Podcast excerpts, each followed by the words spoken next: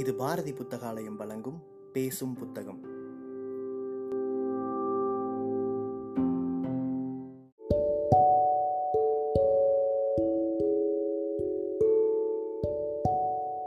Book day இணையதளத்தின் மூலமாக முன்னெடுக்கப்படும் வாசகர்களுக்கான வாசிப்பு போட்டியில் தேர்வான சிறுகதையை கேட்க இருக்கிறீர்கள்.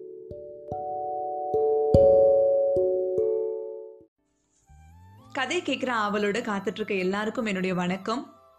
பேசும் புத்தகம்ல நீங்க இப்ப கேட்க போற சிறுகதை உத்தம சோழன் எழுதிய முதல் கல்.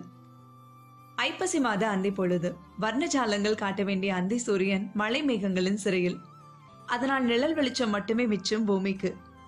வளவனாற்றின் வடகரையில் நின்று வடக்கே பார்த்த மருதனுக்கு திக்கென்றது கண்ணு கெட்டிய தூரம் வரை பச்சை பசையில் என்று விரிந்து கிடந்த வயல்வெளிகள். அடர்பச்சையில் தீவு போல ஊர்க்குடியிருப்பு மரங்களுக்கிடையில் வயல்வெளி எங்கும் நடவு முடிந்து ஒரு வாரம் பத்து நாளான பச்சை பிடிக்க தொடங்கியிருந்த இளம்பயிர் வெளிர் பச்சையில். இப்பொழுதோ சற்று பொறுத்தோ நீருக்குள் மூழ்கிவிடும் ஆபத்தில். நான்கு நாள் அடைமழையில் எல்லா வாய்க்கால்களும் பொங்கி வழிந்து வரப்பு எது வயல் எது என்று அடையாளம் தெரியாமல் கெத் கெத் என்று அலையெடுத்துக் கொண்டிருந்து ஓட வழி தெரியாமல். போதும் பத்தாததற்கு வானொலி வேறு அதிகாலையிலேயே அபாய அறிவிப்பு ஒன்றை வழங்கியும் விட்டது. வங்கக்கடலில் உருவான குறைந்த காற்றழுத்த தாழ்வு மண்டலம் ஒன்று நாகப்பட்டினத்திற்கு தென்கிழக்கே ஐநூறு கிலோமீட்டர் தூரத்தில் மையம் கொண்டுள்ளது. இது மேலும் வலுப்பெற்று மேற்கு வடமேற்காக நகரக்கூடும். இதன் விளைவாக அடுத்த நாற்பத்தி எட்டு மணி நேரத்திற்கு நாகப்பட்டினம் கடலூர் உள்ளிட்ட கடலோர பகுதிகளில் பலத்த அல்லது மிக பலத்த மழை பெய்யக்கூடும். ஐப்பசி கார்த்திகை மாதங்களில் தஞ்சை நாகை மாவட்டக்காரர்களுக்கு இது வாடிக்கையான செய்திதான்.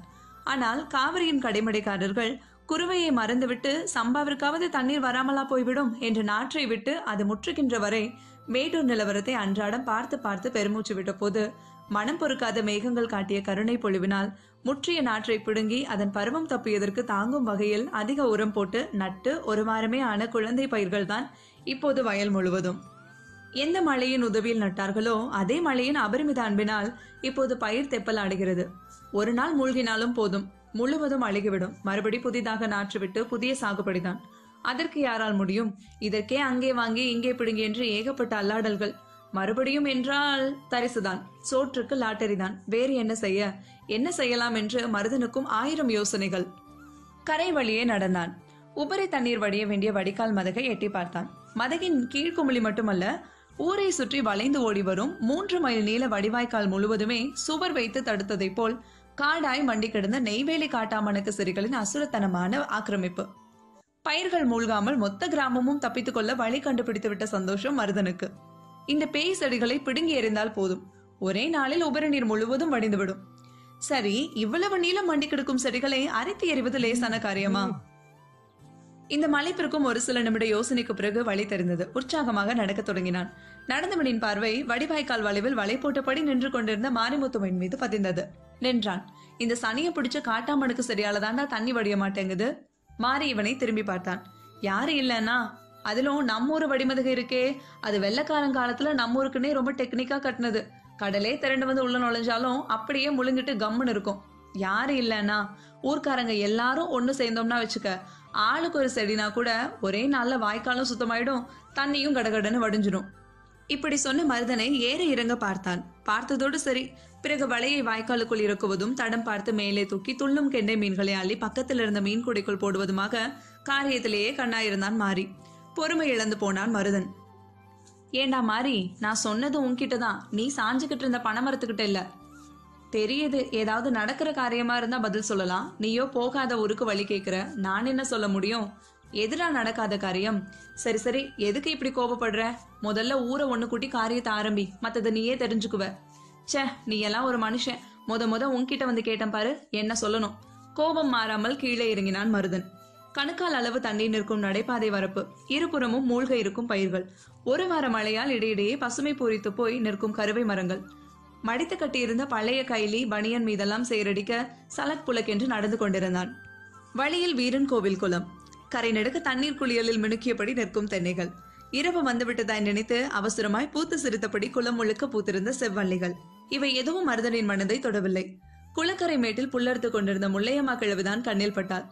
ஏ ஆத்தா இந்த அடிச்சு ஊத்துற மலையில கூட புல்லறுக்க வந்துட்டியாக்கும் நீ ஆடு மாடு வளர்த்தாதான் உன் வயிற்றுக்கு சோறு கிடைக்குமாக்கும் கிழவி மருதனை பார்த்து நொடித்தாள். போடா போக்கத்தவனே சோத்துக்கு வக்கில்லாம இல்லடா. கைய காலை மடக்கிட்டு வீட்டுல முடங்கி கிடந்தா சோறு எப்படிடா வயிற்றுக்குள்ள இறங்கும்? அடேங்கப்பா கோபத்தை பாரு சரி சரி உங்க வீட்டுக்காரர் எங்கேயா? எதுக்கு? அதுவும் அந்த பூவரச மரத்தை அண்ணாந்து பாரு ஆட்டுக்கு தலை உடைச்சுக்கிட்டு இருக்காரு. கிழவிக்கு எழுபது வயது இருக்கும். அதை விட ஐந்து வயதாவது கூடுதலாக இருக்கும் கிழவனுக்கு. அவரோ நடுக்கும் சாரலில் பூவரச மரத்தின் உச்சாணி கொம்பில். மருதனின் மனதிற்குள் ஆச்சரியம் பூத்தது. கிழவன் காளியப்பன் தான் ஊரிலேயே பெரிய மிராசு. ஏராள நிலம் நீச்சு வீடு வாசல் ஆள் மாகாணம் என்ற அமோக வாழ்க்கை. இதுவே இன்னொருவனாயிருந்தால் இந்நேரம் ஈசி சேனல் சாய்ந்தபடி வெற்றிலை குதப்பிக் கொண்டு ஊராக்க பொறுப்பேசிக் கொண்டிருப்பான். கிழவனால் அப்படி முடியாது. பெரியப்பா குரல் கேட்டு கோவண கட்டும் தலையில் முண்டாசுமாயிருந்த கிழவர் முகத்தை மறைத்த பூவரசு கிளைகளை ஒதுக்கி குனிந்து பார்த்தார். யாரது? நான் தான் மருதன். என்னடா? வடக்கே இருக்கும் எட்டூர் தண்ணியும் நம்மூர் வழியா தான் வடிஞ்சாகணும். மேற்கொண்டு மழை பெய்யணும்னு கூட அவசியமில்லை. ராத்திரிக்குள்ள எல்லா தண்ணியும் இங்கே வந்திறங்கிடுச்சுன்னா அவ்வளவுதான். இப்பவே எல்லா பயிரும் தோகையாடுது. எல்லாமே அப்புறம் தண்ணிக்குள்ளதான். வாஸ்தவம் தான் அதுக்கு என்ன என்ன பண்ண சொல்ற?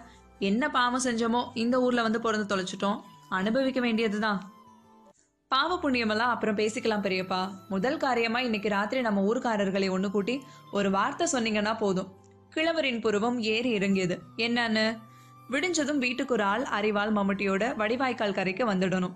ஒரு செடி பூண்டு இல்லாம அரிச்சு எரிஞ்சுட்டா பொட்டு தண்ணி இல்லாம வடிஞ்சிடும்னு சொல்லணும். கிழவர் மெதுவாய் மரத்துல இருந்து கீழே இறங்கினார். ஏண்டா மருதா உனக்கு விவரம் தெரிஞ்சு நம்ம ஊர் பயிலவ எந்த நல்ல காரியத்துக்காவது ஒண்ணு கூடியிருக்கானுவலா மூளைக்கு ஒருத்தனா முறுக்கிக்கிட்டல போவானுங்க. சொல்ற விதத்துல சொன்னா எல்லாரும் கேட்பாங்க. அதுல உங்க சொல்லுக்கு மதிப்பு ஜாஸ்தி. யோசிக்காதீங்க பெரியப்பா. ஒரு நாள் தாமதிச்சாலும் ஊரே பாழா போயிடும். மருதனின் கவலையும் பதிப்பும் கிழவரை என்னவோ செய்தது. இருந்தாலும் கண்மூடி யோசித்தார். இவன் சொல்றபடி ஊரான கூப்பிட்டு சொன்னா கேட்பானுங்க தான் ஆனா நாம முன்னுக்கு நின்று செய்யறப்போ அது இதுன்னு ஆயிரம் ரெண்டாயிரம்னு செலவு வைப்பானுங்க. அப்படி செய்யணும்னு என்ன முட நமக்கு? எல்லாருக்கும் ஆவறது நமக்கும் ஆயிட்டு போகட்டுமே. இவன் வெறும் பைய எது வேணும்னாலும் சொல்லுவான். நாம ஏமாந்துடக்கூடாது. மனதின் எண்ண ஓட்டத்தை முகத்தில் காட்டிக்கொள்ளாமல் தலைந்த குரலில் நெற்றியை தேய்த்தபடியே சொன்னார். ஏண்டா மருதா ஊர்ல எத்தனை பயிலவ இருக்கானுவ? ஆனா உனக்கு வந்த அக்கறை எவனுக்காவது வந்துச்சா? நீ சொல்றபடி செஞ்சாதான் பயிர் பொழைக்கும் சந்தேகமே இல்ல. ஆனா எனக்கு ஒரு சங்கடம். நாளைக்கு காலையிலேயே பல பலன்னு விடியிறப்ப வானமாதேவியில கட்டி கொடுத்துருக்க என் மக வீட்டுல இருந்தாகணும். குடும்பத்தோட வில்வண்டியில போறோம். அங்க பேத்திக்கு தலை சுத்துறாங்க. திரும்ப வர மூணு நாள் ஆகும் அதான் பாக்குறேன். கிழவரின் சாதுரியம் மருதனுக்கு புரிந்து விட்டது மனது கசந்து வந்தது. பரவாயில்ல பெரியப்பா நீங்க போயிட்டு வாங்க. திரும்பி பார்க்காமல் நடக்க தொடங்கினான். ஊர் எல்லையை மிதித்த போது எதிரில் வந்து கொண்டிருந்த பிரேம்குமாரை பார்த்ததும் சடையில் என்று உற்சாகம் கொப்பளித்தது மருதனுக்கு. பிரேம்குமார் கிராமத்தின் முதல் பட்டதாரி. நாகூர் பிச்சை என்று அப்பா அம்மா வைத்த பெயரை பிரேம்குமார் என்று மாற்றி வைத்துக்கொண்டு மன்றம் அது இதுவென்று என்னென்னவோ சதா சர்வ காலமும் செய்து கொண்டிருப்பவன். நாம நினைக்கிற காரியத்துக்கு இவன்தான் பொருத்தமானவன். முகம் மலர பிரேம்குமாரை வழிமறித்தான். என்னென்ன? சிரித்தபடி பிரேம்குமார். கடகடவென்று எல்லாவற்றையும் சொல்லி முடித்தான் மருதன். ஆனால் அவன் எதிர்பார்த்தபடி பிரேமிடமிருந்து சட்டென்று எந்த பதிலும் வரவில்லை. சிறிது நேர யோசிப்புக்கு பிறகு மருதனை ஏறிட்டான். மருதண்ண நீங்க சொல்ற வேலையை செய்யறதுக்குன்னே பிடபிள்யூடின்னு கவர்மெண்ட்லயே ஒரு டிபார்ட்மெண்ட் இருக்கு. நாளை காலையிலேயே அவங்கள பார்த்து ஒரு பெட்டிஷன் கொடுத்தீங்கன்னா செஞ்சுட்டு போறாங்க. மருதனின் முகம் சிரித்து போய்விட்டது. நானே கூட நாளைக்கு என்ஜினியரை பார்க்கலாம். ஆனா எனக்கு ஒரு ரெண்டு மூணு நாளைக்கு மூச்சு விட முடியாத வேலை. எங்க தலைவருக்கு பிறந்த நாள் அதுக்கு அன்னதானம் ரத்த தானம்னு நிறைய வேலை. உங்களுக்கு தெரியுமே அவரோட ரசிகர் மன்றத்துக்கு நான் தான் தலைவர்னு.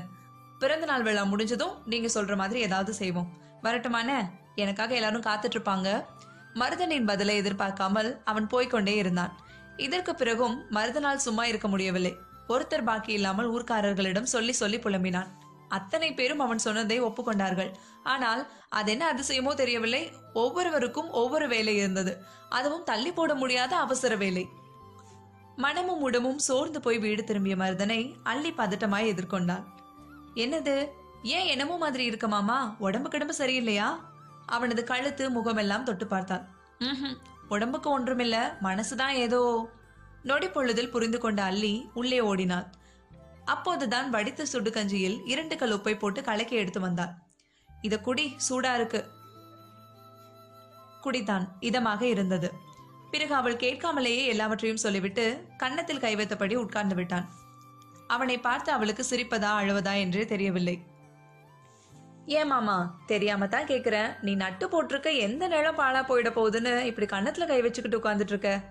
இந்த ஊர்ல இருக்கிற மொத்தம் அறுபது வேலி நிலத்துல நமக்குன்னு ஒரு சக்கரை கொள்ளி நிலம் கூட இல்ல. எந்த நிலம் எப்படி போனா நமக்கு என்ன? நமக்குன்னு சொந்தம் கொண்டாட இருக்கிறது நம்ம கையும் காலும் தான். இந்த ஊர் இல்லைன்னா இன்னொரு ஊரு. வேலையை பாப்பியா? ஆவேசமாய் கொட்டி முழக்கி விட்டு உள்ளே போனாள். விக்கித்து போய் உட்கார்ந்திருந்த மருதனின் முன்னே சோற்று தட்டையும் தண்ணீரையும் வைத்தாள். தட்டிலிருந்து கிளம்பிய சுடுசோற்றின் வாசம் காரமான மொச்சை கொட்டை குழம்பின் நெடி. அவித்த முட்டையின் மனம் எதையும் அவன் உணரவில்லை. எந்திரமாய் சாப்பிட்டான் ஊமையாய் படுத்து விட்டான் இரவு முழுக்க அவனால் தூங்க முடியவில்லை. நீரில் தத்தளித்துக் கொண்டிருந்த நெற்பயிர் அத்தனையும் என்னை காப்பாத்து என்னை காப்பாத்து என்று அவனை பார்த்து கெஞ்சிக் கொண்டிருந்தன. பொழுது புலரும் தருணம். புருஷனை தொட கை நீட்டியவள் அவன் இல்லாமல் திடுக்கிட்டு எழுந்தாள். எங்கே போனாரு? யோசித்தவளுக்கு ஒருவேளை அங்கே போயிருப்பாரோ? என்று பொறி தட்டியது. முடியை அள்ளி சொருகி கொண்டு வடிவாய்க்காலை நோக்கி வெகு வேக என்று நடக்கத் தொடங்கினாள். அள்ளியின் கணக்கு தப்பவில்லை. தழும்புகின்ற வடிவாய்க்காலில் ஜில்லென்ற இடுப்பளவு தண்ணீரில் தன்னந்தனியே நின்றபடி மண்டி கிடந்த காட்டாமணுக்கு சரிகளை சரக் சரக் என்று அறுத்து மேலே எரிந்து கொண்டிருந்தான் மருதன். அப்படியே திகைத்து போய் நின்று விட்டாள் அள்ளி அவளை அறியாமலேயே புடவையை வரிந்து கட்டிக்கொண்டு வாய்க்காலுக்குள் இறங்கி விட்டாள். நீ சொல்றது நிஜம்தான் மாமா. ஊரு நல்லா இருந்தாதான் நாமளும் நல்லா இருக்கலாம். அதுக்காக இவ்ளோ நீளமான வாய்க்கால நீயும் நானும் மட்டுமே சுத்தம் பண்ணிட முடியுமா? ஆற்றமையுடன் கேட்டவளை திரும்பி பார்க்காமலே பதில் தந்தான். முதல்ல நம்மால முடிஞ்சதை நாம செய்வோம். அதற்கு மேல் என்ன சொல்வது என்று தெரியாமல் அவன் அறுத்து போட்ட செடிகளை அள்ளி கரையில் கொண்டு போய் போடத் தொடங்கினான். அவர்களை பார்த்தபடியே சற்று தள்ளி எப்போதும் போல் வலை போட்டுக் கொண்டிருந்த மாரிமுத்துவுக்கு என்ன தோன்றியதோ என்னவோ வலையை மடக்கி கரையில் போட்டான். நாசமா போற செடிங்க. தரையிலையும் மண்டுது தண்ணிலையும் மண்டுது. எங்கிருந்து வந்துச்சோ எங்க வைத்தறிச்சல கொட்டிக்க? என்று முணுமுணுத்தபடியே வேட்டியை அவிழ்த்து முண்டாசு கட்டியபடி வாய்க்காலுக்குள் இறங்கி விட்டான் மருதனுக்கு ஜோடியாக. நேற்று மருதனிடம் சொல்லிவிட்டதாலோ என்னவோ வடிவாய்க்கால் ரோட்டில் வில் வண்டியின் பின்புறம் உட்கார்ந்தபடி மகள் வீட்டிற்கு போய்க் கொண்டிருந்த கிழவர் காளியப்பனின் பார்வை எதேச்சையாக வாய்க்காலுக்குள் சென்றபோது திடுக்கிட்டு போனார். மருதன் அள்ளி மாறி மூவரும் மும்முரமாக செடிகளை அறுத்தபடி இருந்தனர். அனிச்சையாய் வண்டியிலிருந்து குதித்து விட்டார் பெரியவர். நொடி நேர யோசனைக்கு பிறகு வண்டியை வீட்டுக்கு திருப்பி போடா எனக்கு இங்கே கொஞ்சம் வேலை இருக்கு என்றபடி வேட்டி சட்டையை கரையில் அவிழ்த்து போட்டுவிட்டு துண்டை இடுப்பில் கட்டிக்கொண்டு அவரும் வாய்க்காலுக்குள் இறங்கிவிட்டார். இந்த செய்தி வண்டிக்காரன் மூலம் ஊருக்குள் பரவியது.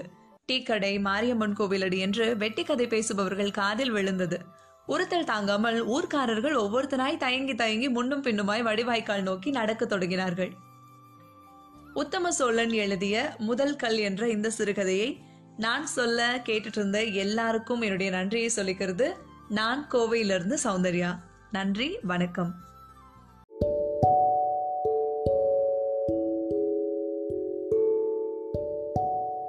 சிறுகதையை கேட்ட வாசகர்கள் தங்களுடைய கருத்துக்களை மறக்காமல் அனுப்பி வைங்க. புக் டே இணையதளம் மூலமாகவோ அல்லது நாங்கள் கொடுத்துருக்கிற வாட்ஸ்அப் எண் மூலமாகவோ அல்லது எங்களுடைய சமூக வலைத்தள பக்கங்களின் மூலமாகவோ உங்கள் கருத்துக்களை மறக்காமல் தெரிவிங்க. கருத்துக்களின் அடிப்படையில் தேர்வாகும் சிறந்த வாசிப்புக்கு பரிசளிக்கப்படும்.